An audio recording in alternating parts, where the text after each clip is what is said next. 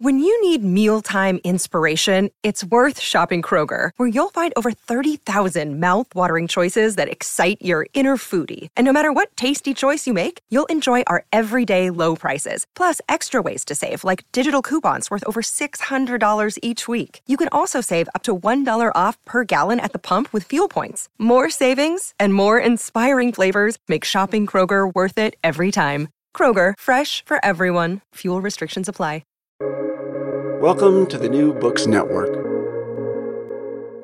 Hello, and you're listening to the New Books Network. This is New Books in Sports, and I am Keith Rathbone. I'm coming to you live from Sydney, Australia, where I'm a senior lecturer at Macquarie University.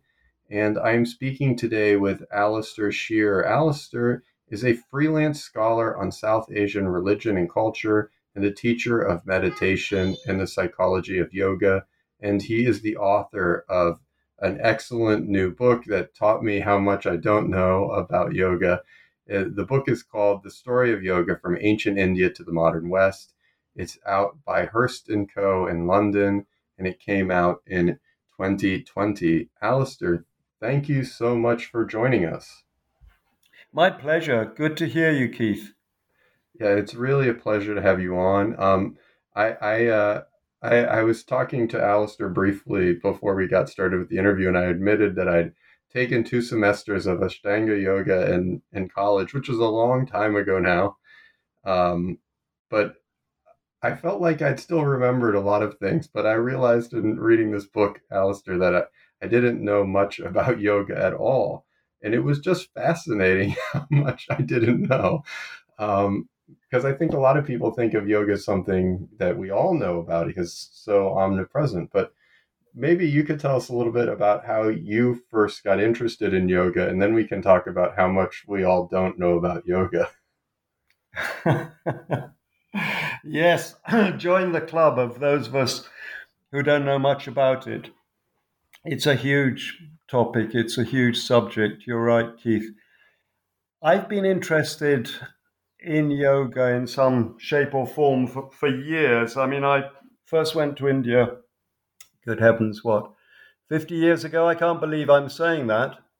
Um, and have been interested ever since then, academically and in terms of traveling and earning my living and so on, in India and things Indian. And of course, yoga is one of the great uh, gifts of Indian culture to the rest of the world. So I have a long familiarity with it, but my from a distance. But my particular interest really came in from the side of what I call mind yoga meditation. I learned to meditate in my early 20s and have continued with that ever since. And so I became acquainted over the over time with texts on mental yoga, mind yoga, and at the same time, of course, what I call body yoga was increasing in the West and in the world at large. And it just occurred to me the kind of difference between these two, where they overlap, where they differ. And so, little by little, I just felt it would be nice to build up a, a bigger picture of yoga that was a little more comprehensive, that included all these little differences, or in some cases, big differences, or if it didn't include them, at least it, it referenced them and referred to them. But the actual project for the book only really surfaced two or three years ago, I guess. Um, I was in South India and had time and interest and just thought, well, I should maybe bring this together into some sort of a book. So, no, maybe four years ago, five years ago now. So the actual book is relatively recent, but it draws on a pretty well a lifetime's interest. Well, it's really clear, um, especially in your discussions in kind of the beginnings of yoga, um, just how much expertise you have in kind of the Vedic traditions and uh, South Asian languages.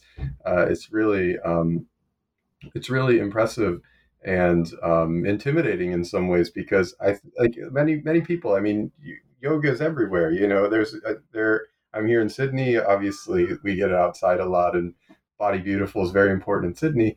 But um, there's about four yoga studios on my block. But reading this book, I'm like, actually, there's only there's only a very limited frame about yoga here um, that people are really involved in in some ways. So maybe you can talk a little bit about something you've already hinted at, which is this mind body split, and and get us into that thorny question, which is persistent in your book, which is what is yoga anyway?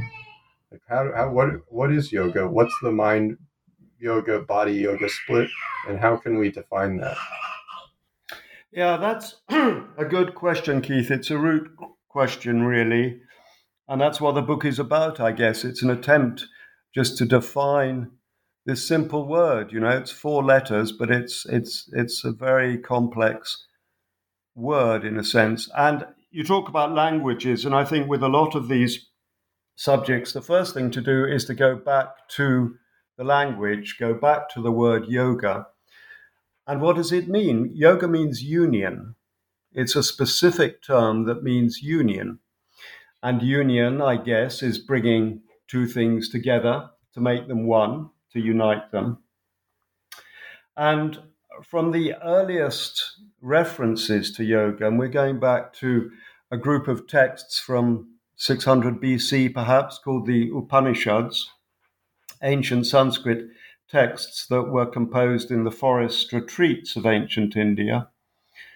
The word yoga is very clearly defined. It's defined as union, and it's union between the individual and the cosmic, or between the human and the divine, if you want to use theological terminology, between the isolated individual person and a greater reality. So we can define yoga as a theological term, a metaphysical term, a psychological term. It's got many different levels of meaning, but essentially that's what it's about. It's about union. And these texts lay down again quite clearly and fairly explicitly in some cases the steps of these of achieving this union. And those steps are all to do with mind yoga. They're to do with meditation. The earliest texts have virtually no reference to the body side of yoga at all. And this is kind of interesting because very often when people are promoting body yoga and incidentally i've I've nothing against body yoga, but just to, to make the distinction. When people are promoting a physical practice, they very often say, oh, yes, this comes from 5,000 years ago, or this comes from 2,000 years ago, or whatever the figure is, which gives it a kind of respectable pedigree, of course. Everybody likes to have the roots of their family tree planted firmly in heaven way back when. But in terms of the evidence, there's absolutely nothing to back that up. The first references to any sustained body yoga, physical practice, physical exercises, breathing exercises, and so on, doesn't come until 10th, 11th century AD, thereabouts. So maybe 1700 years after these meditation texts, and that is still it's a long time ago, but in the whole panorama, that is relatively late. Late, you know, it's not it's not way back at the beginning. So, if we want to pick up the earliest references to yoga, we're talking about meditation in various forms, and we're not talking about a physical practice. Now, of course, the two are related, and we know very well, and science is showing ever more clearly that mind and body are the two sides of the same coin. They in, influence each other continuously and very intimately. So, in a sense, this division at a certain level doesn't obtain, but nonetheless, if we are defining our, our territories, I think we can we can stick with this division. And of course, what you do with meditation affects your body, and what you do with your body affects your mind. So I'm not saying that body yoga, if it's purely rolled out as a fitness regime, doesn't affect the mind, but that's a secondary effect, and it's often not uh, particularly promoted or particularly made made much of. You mentioned the body beautiful culture, and certainly when we see yoga in the forms it's been taken up with in that kind of arena. There's very little reference to the to the psychological or let alone the spiritual effects of a physical practice. Yeah, that was one of the things I found so fascinating about your book. I should I should um, give listeners a little bit of an outline, but the the first uh, the books are, are, roughly 330 pages or so, but the first 200 of the pages are kind of an outline of the beginnings of yoga and the emergence of yoga in the historical record. Uh, and then the, the the latter pages, the latter hundred pages or so, are about yoga today and the politics of yoga in the kind of contemporary world. Um, but if you're if you're expecting to read about the as Alistair suggests, if you're expecting to read about you know body positions asanas in the first um, 70 80 pages you're you're not going to. It's actually a really rich discussion of uh, of uh, the cosmological the theological underpinnings of of mind yoga. And that was just fascinating for me because not only does it immediately surprise like oh yoga isn't the thing you think it is it's actually a much bigger thing and a and a and a richer and a more spiritual thing. But also um, it throws on on its head who we think yog, yogis are right? So can you talk a little bit about some of yoga's early practitioners? Like what would they have been doing? What um, what were the gender politics of early yoga uh, and as as compared to today? Um, and do we find any evidence of maybe even the most tenuous evidence of kind of early positions or asanas in in these in these practices? Yes, excuse me. That's that's an interesting point. When we begin to see references to the asanas and to the breathing techniques, the pranayamas, and the bandhas, the various other physical uh, regimes, purification regimes, and so on, that comprise that aspect of yoga. The curious thing is that they, by and large, in fact, I guess pretty well exclusively, have nothing to do with physical fitness. They have, let alone the body beautiful, although yogis are said to develop a very attractive body, but that's that's not the aim of it. They really have very little to do with physical fitness, with wellness, with good health, with any of those things that motivate so many of us to take up yoga in the modern world. Their main aim is to cultivate what is called the subtle body. Now, the subtle body is something which is central to many esoteric systems around the world. It's, it's the kind of inner map of the individual, but especially in yoga and especially in the Indic and Buddhist context, the subtle body is really seen to be the prime aim to develop the subtle body. And the subtle body is a kind of second nervous system. It's a kind of aerial nervous system which informs the physical body and energizes the physical body, but is not limited to it. So, in other words, your subtle body is not limited to your physical frame, it's within it and also around it. So, it's a kind of energetic body, which is the subtler level of who and what you are. And ultimately, this subtle body is important because it connects you as an isolated individual to the cosmos at large. So it has that kind of metaphysical function. It's the link, to put it simply, between you and the divine. But more specifically, the subtle body was cultivated in the early yogic texts because it opened the door to supernormal powers. And so the early yogis, as far as we can tell, were divided into two main camps. Some of them were going for enlightenment, which is the unity of the individual with the cosmos, the individual self with the universal self, capital S. And we could call those spiritual yogis, if you like. And the Upanishads that I mentioned talk a lot about that aspect of mind yoga.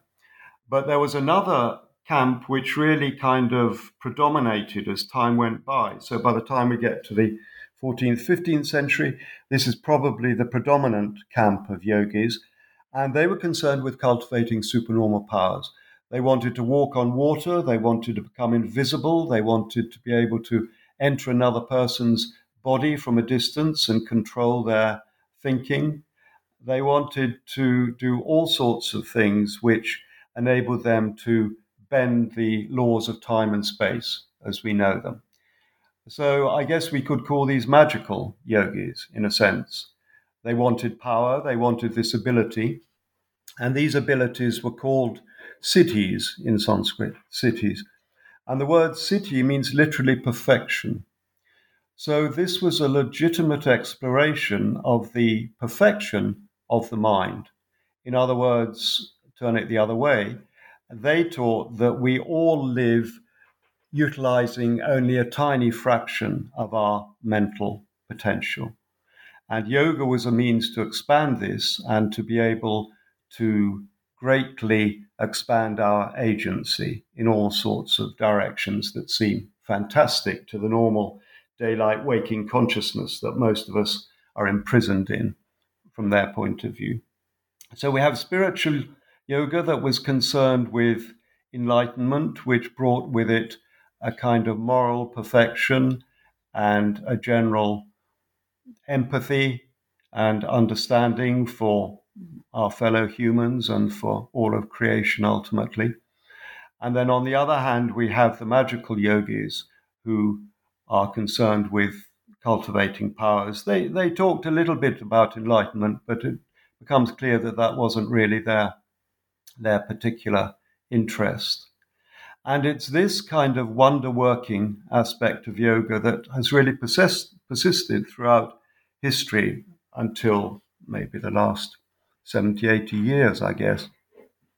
Because if you look at the travelers' records of people going to India from very early times onwards, we have records from 12, 1300, and then increasing during the 17th, 18th century, of course, when there was colonial interest in India and so on.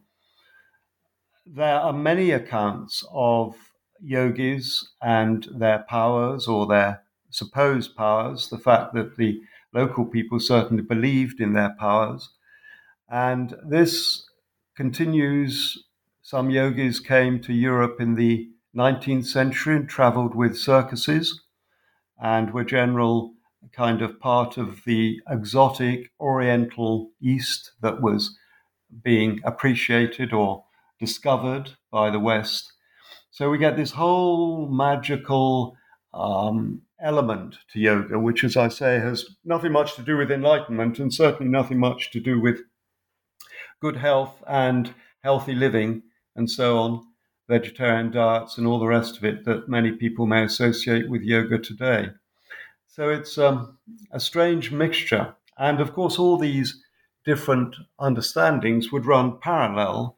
They, they weren't uh, exclusively dominant on the scene, but some were more important at different times than others. And the other thing, you mentioned gender politics just briefly. As far as we can tell, this was a male occupation. Um, the texts were written by men. There are one or two references to female sages if we go way, way back to the Upanishads, 5th century BC, and even earlier to the Vedas, which is the kind of source of Indian spiritual wisdom, the four Vedas. There are female sages, and they're honored equally to men.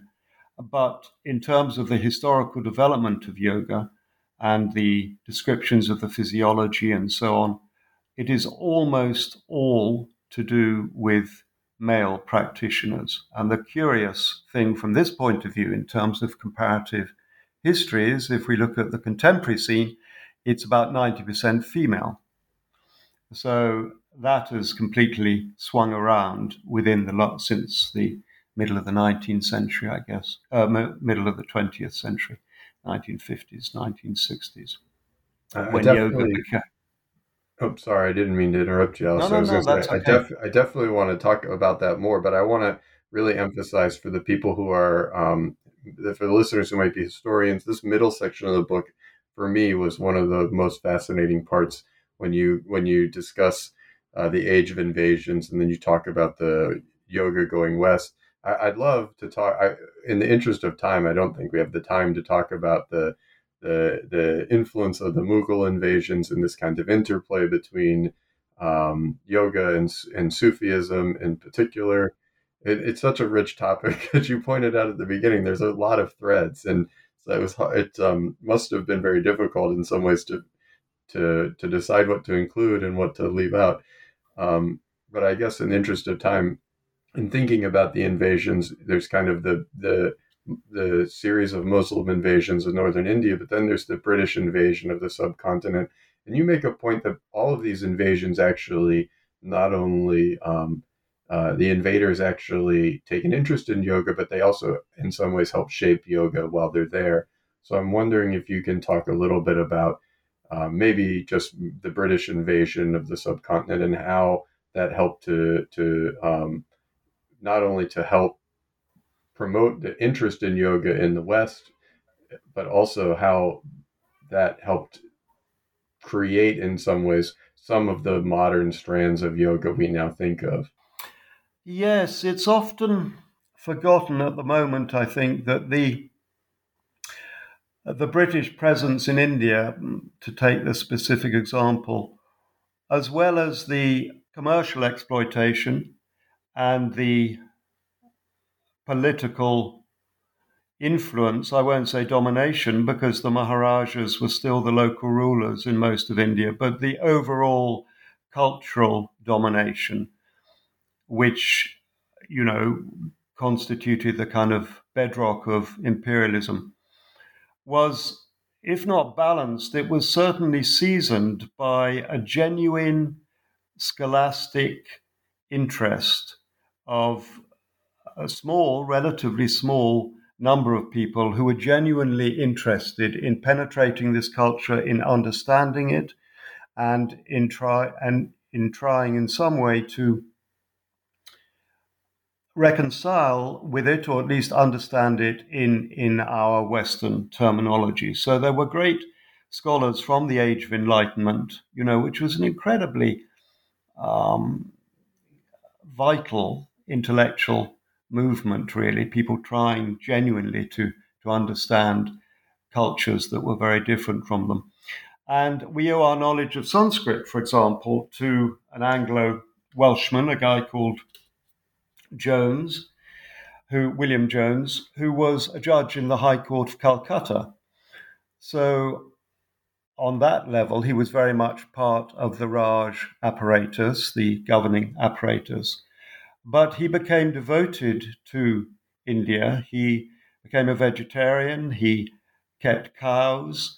He studied with the Brahmin pundits and they actually hailed him as one of their own. He said that he was a reincarnated pundit. The pundits are the priestly class, the textual experts in India. And for them to pay this compliment to somebody like that was speaks for itself, I think. So he was genuinely devoted not only in Indian, not only to Indian languages, but to the flora and fauna and so on. He wrote many books. But he alerted the West to the ancient nature of Sanskrit and the fact that it was the oldest of the Indo European languages. In fact, he was really the founder of the modern science of languages, comparative languages. And there was another judge in the same court. Calcutta was the capital of the British Raj, a man called John Woodroffe, who, again, from the outside, would seem to have been a typical Raj representative, but he became very interested in Tantra. Now, Tantra is the teaching of the subtle body that I mentioned earlier. And he learned Sanskrit and he produced wonderful translations of ancient Sanskrit texts on the subtle body, on Tantra, on meditation, esoteric yoga, that are still amongst the best in their field today. I mean, if you want to read about the subtle body in its academic or classical sense, then go to John Woodroffe. He called himself Arthur Avalon, so he took a, a rather exotic pseudonym. And I've no idea what his fellow Raj people thought of him. I imagine he wasn't probably very welcome at the club in the evenings, but he persisted and produced this uh, wonderful body of work. So there were these, these genuine scholars, and some of them were practitioners as well. Woodroffe himself practiced practiced yoga. And so there was a kind of intellectual transfer of this information that filtered back to the West. Then there were some women who were out there um, as Raj wives who also took an interest in, in the yoga that was being practiced by women. They did find women who were practicing yoga. And there was one, one woman who's a good example of this called Mollie Stack and she incorporated yoga asanas into a general keep fit regime that began to be rolled out through the, what was called the Women's League of Health and Beauty. This was in the 1920s and 30s. And this became a huge influence, initially in the UK, but then worldwide, for female fitness and female physical fitness through these exercises, many of which were yogic in origin was married, as it were, to the political aspirations and the general social self awareness and social liberation of women that was beginning to develop apace at that time. So that was a kind of indirect effect of, of yoga coming into other reform movements that were taking place in the West that ostensibly had nothing whatsoever to do with, with Indian spirituality, but actually there was a, a tenuous link, at least with uh, Raj transmitted practices. This uh, kind of central part of your book is actually really rich in its discussion of. It, it, it, it's to say it's not simply a story about Europeans adapting or adopting yoga from India, and it's not simply a story of kind of maybe Indians translating yoga for interested Europeans, they're they're both influencing and engaging with each other. One of, one of my favorite figures and somebody who I could have read more about. I was like, oh, this guy there should be a biography of this guy. Uh, was uh, Swami Vivekananda. I'm sure I'm yes. mispronouncing all these terms, by the way. no, that's right. But could you tell me, tell everyone a little bit about um, Swami Vivekananda? Vivekananda. Vivekananda. Yes, you're right to pick on him, Keith, because he's a central, a central character in this. He was a Bengali, came from Calcutta, as many of the figures in the yoga story did. We have to remember that Bengal was and still is an extraordinarily intellectually vital part of India. It's been Calcutta has long been the intellectual capital of India, still is today. A wonderful cultural hub and it was also the seat of the Raj government. That only moved to, to Delhi much later, 1913. So it was the most intense melting pot of ideas and practices and influence. And Vivekananda was a Western educated, he'd been educated in a, a mission school in Calcutta. And he was a skeptic. And the Raj project, you see, was to make Indians or a certain social level of Indian society effectively European in their thinking and in their tastes, because this was felt to be the way that they would progress, unquote, materially progress, and ideally convert to Christianity. That wasn't enforced, I should add. Christianity was never enforced, but that was the ideal of many of the Anglicizers. Vivekananda grew up in this. He was a skeptic, he was scientifically interested, and so on. And then one day, just kind of casually, he went with some friends of his to visit a very eccentric temple priest on the outskirts of the city who ran a Kali temple. Kali is the fierce mother goddess, called Sri Ramakrishna. And he visited him and was completely transformed by the visit. To cut a long story short, Ramakrishna just transformed by some, whether it was a yogic superpower or just his charisma, his presence, whatever. And so the young skeptic, the young agnostic skeptic, became Swami Vivekananda. He took the robe and devoted his life to the spiritual, the spiritual way. He was, as I say, highly educated, very literate. He was well read. He was fluent wrote beautifully, spoke very powerfully. And he ended up in 1893 in the Parliament of World Religions, which was held in Chicago. They had a world fair in Chicago.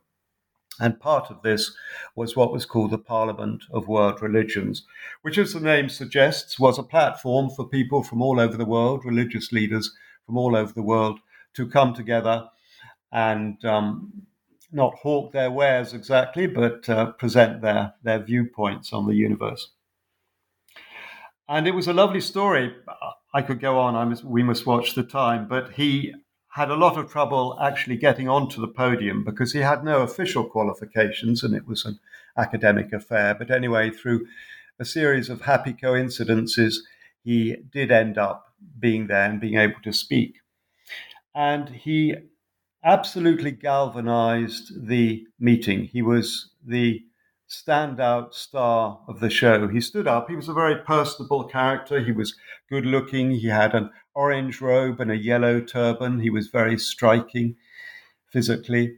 And he began his speech Brothers and Sisters of America. I stand before you as the representative of a religion which out which of which Buddhism was the errant child and Christianity the faintest echo. Now, this was to a largely Christian audience, but he, he got a standing ovation for this. And there were many influential people in the audience, including Annie Besant, who went on to be the leader of the Theosophists, which was a very powerful movement that was trying to bring East and West together. But this speech established Vivekananda in a particular stratum of American society, the kind of East Coast intellectuals, people like William and Henry James, Emerson, Thoreau, David Thoreau. And these were people who were already exploring a kind of philosophy called transcendentalism. And this was, as the name applies, it was a kind of spiritual philosophy that sought to counteract the growing power of materialism in America and in the West in general. So they took to Vivekananda and he traveled around America. He lectured. He was offered a couple of university places, uh, posts, professorships at Harvard and at Princeton, but he turned both of them down. He said he didn't want to be um, attached to any one particular academic institution. But of all the people who built the bridge between ancient yoga and modern yoga, between India and the West, Vivekananda is probably the central figure. And he published a, pub, uh, a version of the Yoga Sutras, which is the prime text of mind yoga. He called it Raja Yoga. That was very influential. And he spoke and he wrote. He wrote voluminously. He wrote many, many books. And these were read by all sorts of people, not just academics and students, but people who had an interest in the spiritual life, people who had an interest in yoga itself. This is mind yoga. He taught very little about physical yoga. He had the Victorian idea that the body should be should be firm and healthy in order to have a healthy mind, but he recommended football as much as asanas to his students. He changed this a little bit when he realized that the West was, in a way, more open to a physical development than a mental development because we're materialists. You know, we're in the body, we like the body, and that's more accessible initially than something like the practice of meditation, perhaps, or appears to be. But by and large, this was mind yoga. And he allied this teaching of mind yoga to the philosoph- philosophy or the outlook that essentially all religions are one. If you get deep enough into any one religion, you will meet the others. So it's rather as if the whole panoply of religion is like a wheel. And if you're stuck on the rim of the wheel, then you're stuck with historical differences and separations, divisiveness, and all the nonsense that goes on, as we know, between religions to this day.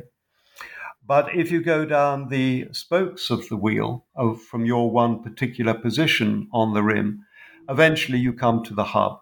And the hub is empty, the hub is formless, and the hub unites all the disparate spokes of the wheel. So his teaching was that meditation, yoga in that sense, was the journey down the down to the center of the wheel. And the closer to the center you got, then the nearer you got to other religions and all the superficial cultural religions, all, all the superficial cultural differences and antagonisms between religions progressively began to disappear the nearer the heart you got. And I think this is a an outlook which I happen to, to share personally.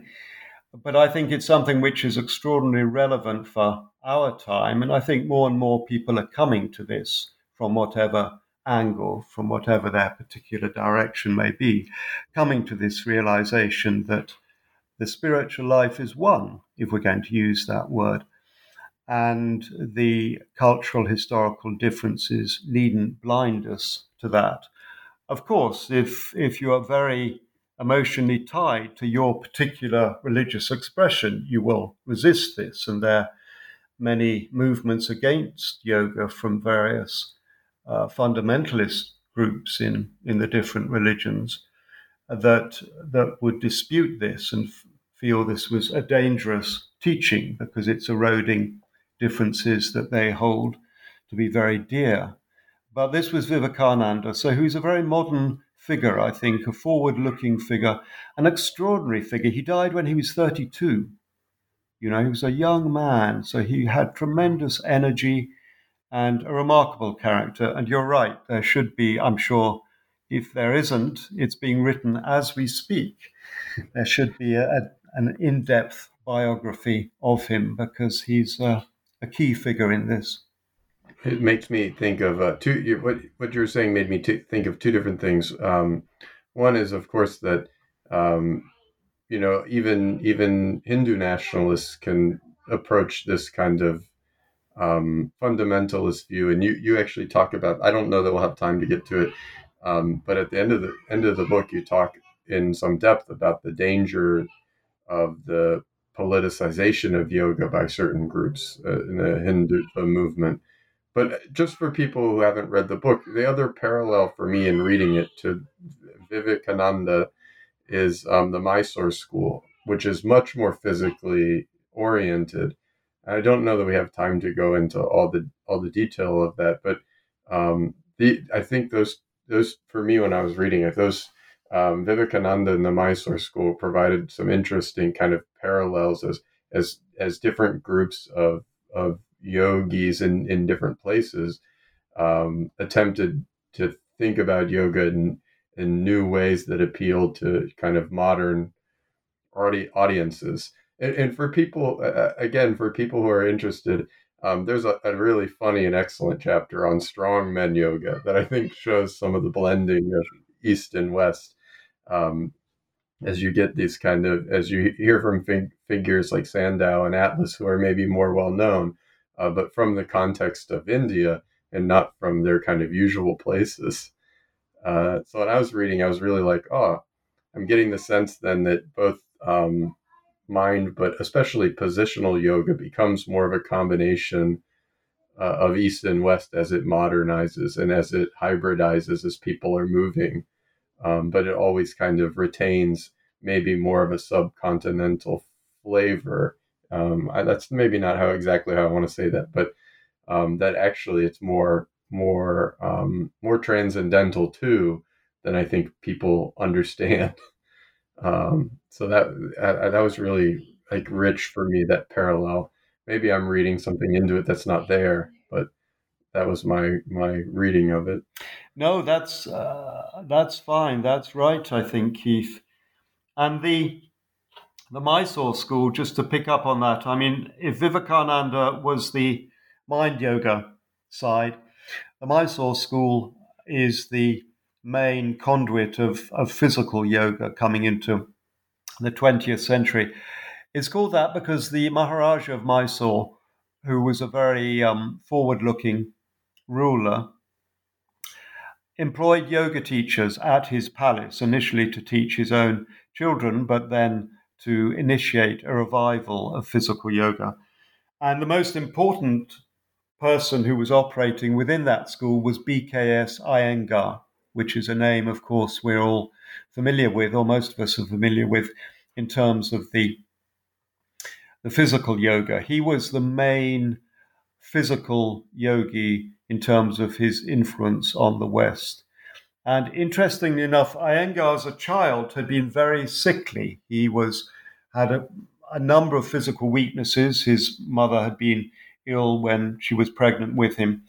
And he took up yoga initially as a purely remedial physical practice in order to build up muscle strength. He couldn't even lift his head off his chest when he was a young boy. He had no strong neck muscles to enable him to do that. And yoga really brought about a miraculous cure and development for him. And he turned into an astonishing physical specimen. I mean, he could do the headstand for half an hour when he was still in his 80s and did so regularly. So we're getting the idea of yoga as a physical remedial practice through Iyengar and his particular um, his particular school and his disciples, and that continues today. I mean, it's it's a very very well thought of and widely represented school of yoga, the Iyengar school, of course. And there were other people from the Mysore school as well, Pattabhi Jois and um, Desikachar, who also spread the, the gospel of, of physical yoga. Alongside that, as well, was a more formal development of yoga as a scientific, non spiritual, non transcendental means of remedial body development. And this began in Mumbai in Bombay in the 1920s with the establishment of what was called the Yoga Institute, which still goes today. And that was the first yoga institute in the world and has been since the 1920s taking a purely scientific view of yoga. There's no philosophy, there's no um, attempt to uh, get into anything metaphysical, but just monitoring, assessing, and applying the physiological and remedial benefits of yoga as a therapy. So it's interesting that that came from India. That didn't actually come from the West. One might have imagined that would have been developed in the States or somewhere in the West, but it was actually developed in colonial uh, Bombay as it was then in the from the 1920s onwards. And that, of course, is a big uh, a big aspect of yoga today. The fact that many health systems are, are not adapting yoga wholesale, but they're acknowledging that a yogic routine or some sort of yogic practice can be good for the health and um, weight loss and you know various other concerns of modern medicine.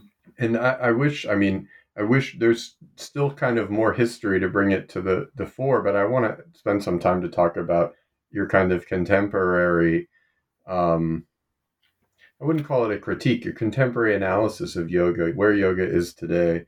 Um, but for people who are keen to learn more about the uh, the Maharishi and the Beatles, you do you do read about them as well. I mean, there's a lot of discussion about uh, the kind of emergence of yoga in the 60s and 70s, just in bringing it up uh, more or less to the contemporary period. So, um, if that's stuff that you're interested in, that's also in the book. But as I say, Alistair, your second, I guess the the last third of the book is a, what you call part two today, and it's got subsections on physical limits, going within contemporary cautions, and kind of looking ahead. Uh, you take on things like the origins and issues with hot yoga, uh, the science of mindfulness, and the four types of mind yoga. Is there anything in particular in this section that you think is really rich that you want to talk about? I, I could go any way. I, reading this section, there are so many different things, and and your chapter yoga shmoga, just discussing all the different kind of yogas, is really funny. Good. Yes, I I didn't I didn't want to be too solemn, you know, about all of this, and I, am I'm, I'm glad you say you found it an analysis. Um, you know, looking back, I I I don't want to be too. Um, you know, it's not a trenchant criticism, but I think uh, there are cautions, and I think, um, you know, it's as if there's a wonderful banquet spread in front of us, and I think too many of us are kind of stuck on the starter course in a way, and I don't mean that in a condescending way, but just simply there's there's so much in in yoga, so much um, in the teaching. I don't mean just knowing about it, but also for people who are practicing it. So I was I was keen to keen to bring that out. Um, and of course, you know, the world we live in, yoga, it becomes popular, it becomes commercialized. There are ways to make a buck out of it, and all sorts of um, yoga schmoga comes up. That's fine, you know. It, it doesn't. Uh, I don't. I don't want to be too sort of uh, gloomy about it.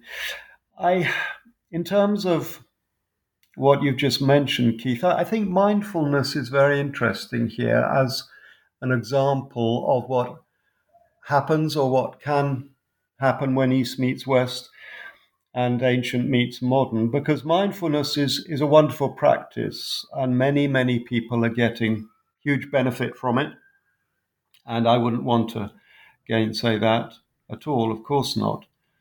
But it is well worth remembering, perhaps, that mindfulness originally was a kind of entry level Buddhist teaching. It's a, what we call mindfulness, is what Buddhists call vipassana.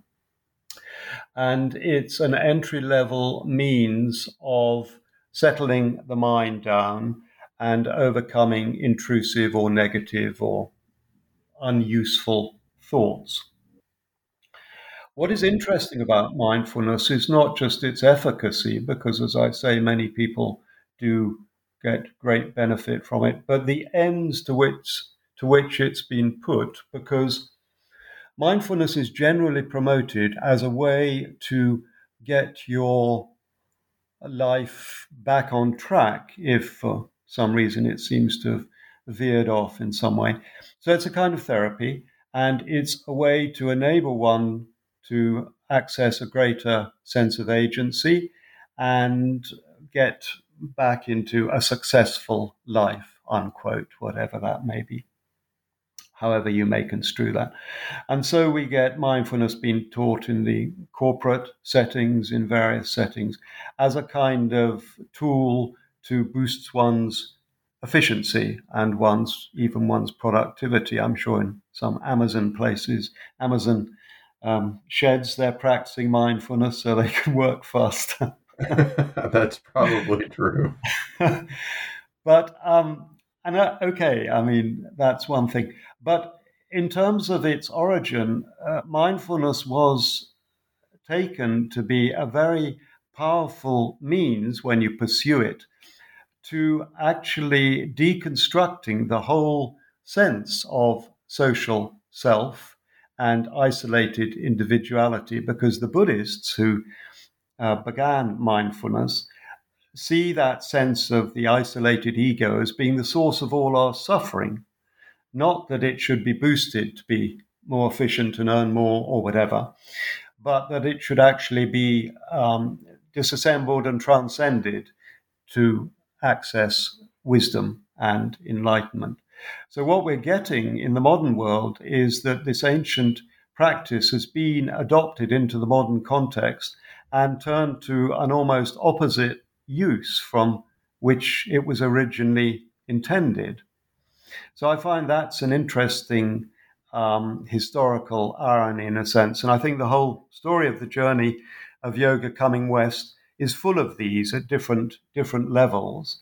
And in a way, that's fine. We are who we are, you know, and we have our modern mindset. On the other hand, it might well be the fact that what yoga is talking about at its real depth is something that could be useful to our modern predicaments because it's not as if our modern mindset is has got all the answers and is you know creating a paradise i don't need to go on about that we all know that's not the case so i would just hope that in the future yoga is is not just shelved as a purely remedial or a pure purely kind of exotic form of gym, gymnastics but that its deeper levels are plumbed because I think there's there's a wealth of intelligence and and wisdom available there for us if we if we're minded to find it. Yeah, I um in reading this this kind of final section, I I I found myself identifying myself. I was like, oh well,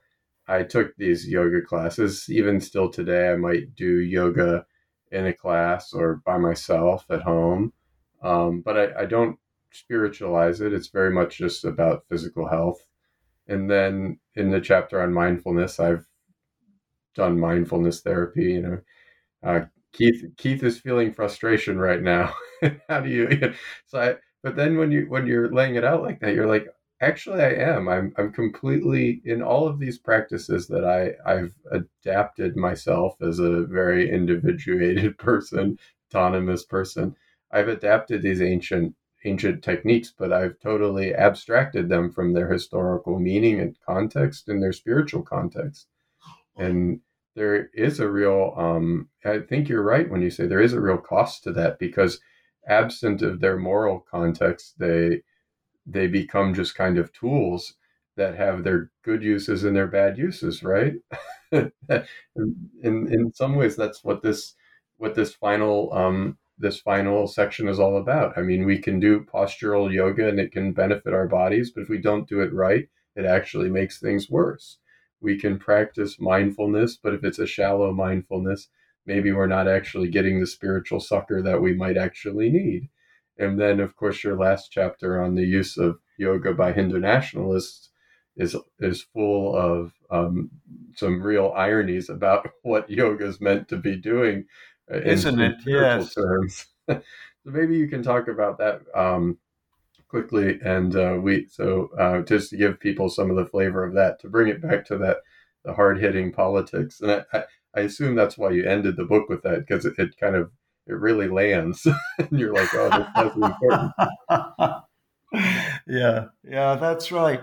I mean, that's the supreme historical irony, I think, and in a way, it you know, part of it is traceable to the post colonial situation, of course, because one thing that a colonized country suffers, let alone economic repercussions, is a huge dent to self esteem. And of course, this was so in the case of India with the Anglicizers trying to um, uh, educate Indians to become Europeans, as it were. And so, what we're getting now in terms of Hindu nationalism is partly, at least, a backlash to that because the Indians, understandably, are very keen to draw on their own um, strengths, their own traditions, their own history, their own integrity, all of which um, suffered under the Raj occupation. So that's perfectly comprehensible. But the trouble is that something like, like yoga, which ideally takes one beyond any sort of division of, of race or creed or culture, ultimately, and brings one back to a common humanity, that is also being um, occupied, in a sense, as part of the nationalist statement by the Modi government, or if not Modi himself, at least the, the right wing, the BJP, the various factions in Indian politics which are on the right. And yoga is being rolled out as almost a compulsory discipline in, in some aspects of Indian education. And this goes along with a rewriting of Indian history, which is not historically accurate uh, in, in many cases and tends to blame foreign powers for things that they weren't always to blame for, and generally creates an idealized picture of some ancient Indian society which was perfect or near perfect until the colonial influence, starting with the Muslims in the 11th century, came and destroyed it. I mean, I'm, I'm putting it very crudely, but that's, that's the kind of essence of it. And this is infecting the education system and so on. So a whole new generation of Indians is, if these people have their way, is going to be brought up with inaccurate uh, picture of the past. Now, history is very contentious. What is true in historical terms? What is accurate history? That's a whole other debate that we don't have time to get into. But just in terms of the importance of India being equated with the importance of being a Hindu, and the importance of being a Hindu equating with not being a Muslim and not being a Christian, this is from the fundamentalist point of view, leads obviously to social problems of discrimination and so on between the different groups. And it's a tragedy because India, you know, there's a lot of talk in the West and agonizing over the difficulties of multiculturalism and diversity. These are the buzzwords at the moment. Everybody's very concerned about all of this. Historically, India holds up a model of extraordinary multicultural success and extraordinary diversity. And in ancient times, refugees, political refugees, economic refugees, because India was very wealthy in the past, they would all end up in India. You know, India culturally or historically was what America is today in the minds of the disadvantaged. It was a place to go where you could be yourself, where you could make a living, make a new start, and so on and so forth. So there, w- there was this wonderful tradition. I mean, I'm not idealizing it. There were terrible times. Partition, of course, when the British left, the clashes between the Hindus and the Muslims, or particularly the Sikhs and the Muslims in Punjab. But apart from that, there is very, very little history of religious wars in India. The Muslim uh, Hindu conflict, of course, was uh, an exception, but that came from the on from the incoming uh, Muslim Islamic stream. Within themselves, indigenous Indians um, have got on remarkably well, as far as we can tell, the different communities. So, Hindu nationalism, to come back to that, is uh, an anomaly and a, a, tragic one, really, because if I think if India has one thing to offer the world in, in this area, and again, not to idealize it, there are many, many things in Indian society that, um, as everywhere in the world, need improving. But in terms of tolerance, in terms of openness, in terms of accepting of difference, India has had a remarkable legacy, seems to me. And so this this is an, an added sadness to the uh, co-opting of of yoga, the co-opting of um, Indian spirituality in the name of a narrow nationalism. Well, Alistair, and I, I want to I want to tell all our readers, by the our listeners, by the way, um, that we've just scratched the surface with the book. There, there's so much more um, in it, and uh, it's really worth a read. And it's encouraged me to maybe look into some um, maybe mind yoga to add to some of the, the body practices that I might uh, continue doing. Um, I think that would be useful for me. So I, it was also kind of personally useful, and, not, and not not just kind of academically useful and academically interesting and uh, scholarly in a scholarly way, but also personally. It made me think a lot about my own life. So I want to say thank you for that. Well, and, thank you. Thank you. I, I want to ask you quickly the last hmm. question I ask all of my guests, which is what can we look forward to reading from you next? Are you going back to uh, studies of uh, Sanskrit texts, or are we going to be reading more about yoga? I think both, Keith. I'm just about to release a revision of what was actually my first book from many moons ago, which is a excuse me translation of the of some of the Upanishads that I mentioned. Well, we'll be looking forward to that. Which, um, sorry, just to finish, is uh, what I've tried to do is not just present an academic treatise, but just to point out how these ancient thinkers were dealing with subjects which are still relevant to us today. You know, subjects of identity, subjects of purpose, where are we're going, you know, the big questions that we all come back to in different shapes and form forms. So uh, that'll be out, I hope, in January, just called the Upanishads. And then maybe the stuff that was cut out of the first book might make a second book on, on yoga. the, the, the, second story of yoga. I'll be looking. The second story of yoga.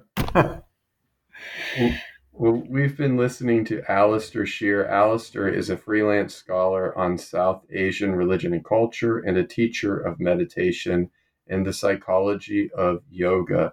We've been talking to him about his, his absolute cracker of a book, uh, The Story of Yoga from Ancient India to the Modern West. It's out right now uh, from Hurst & Co.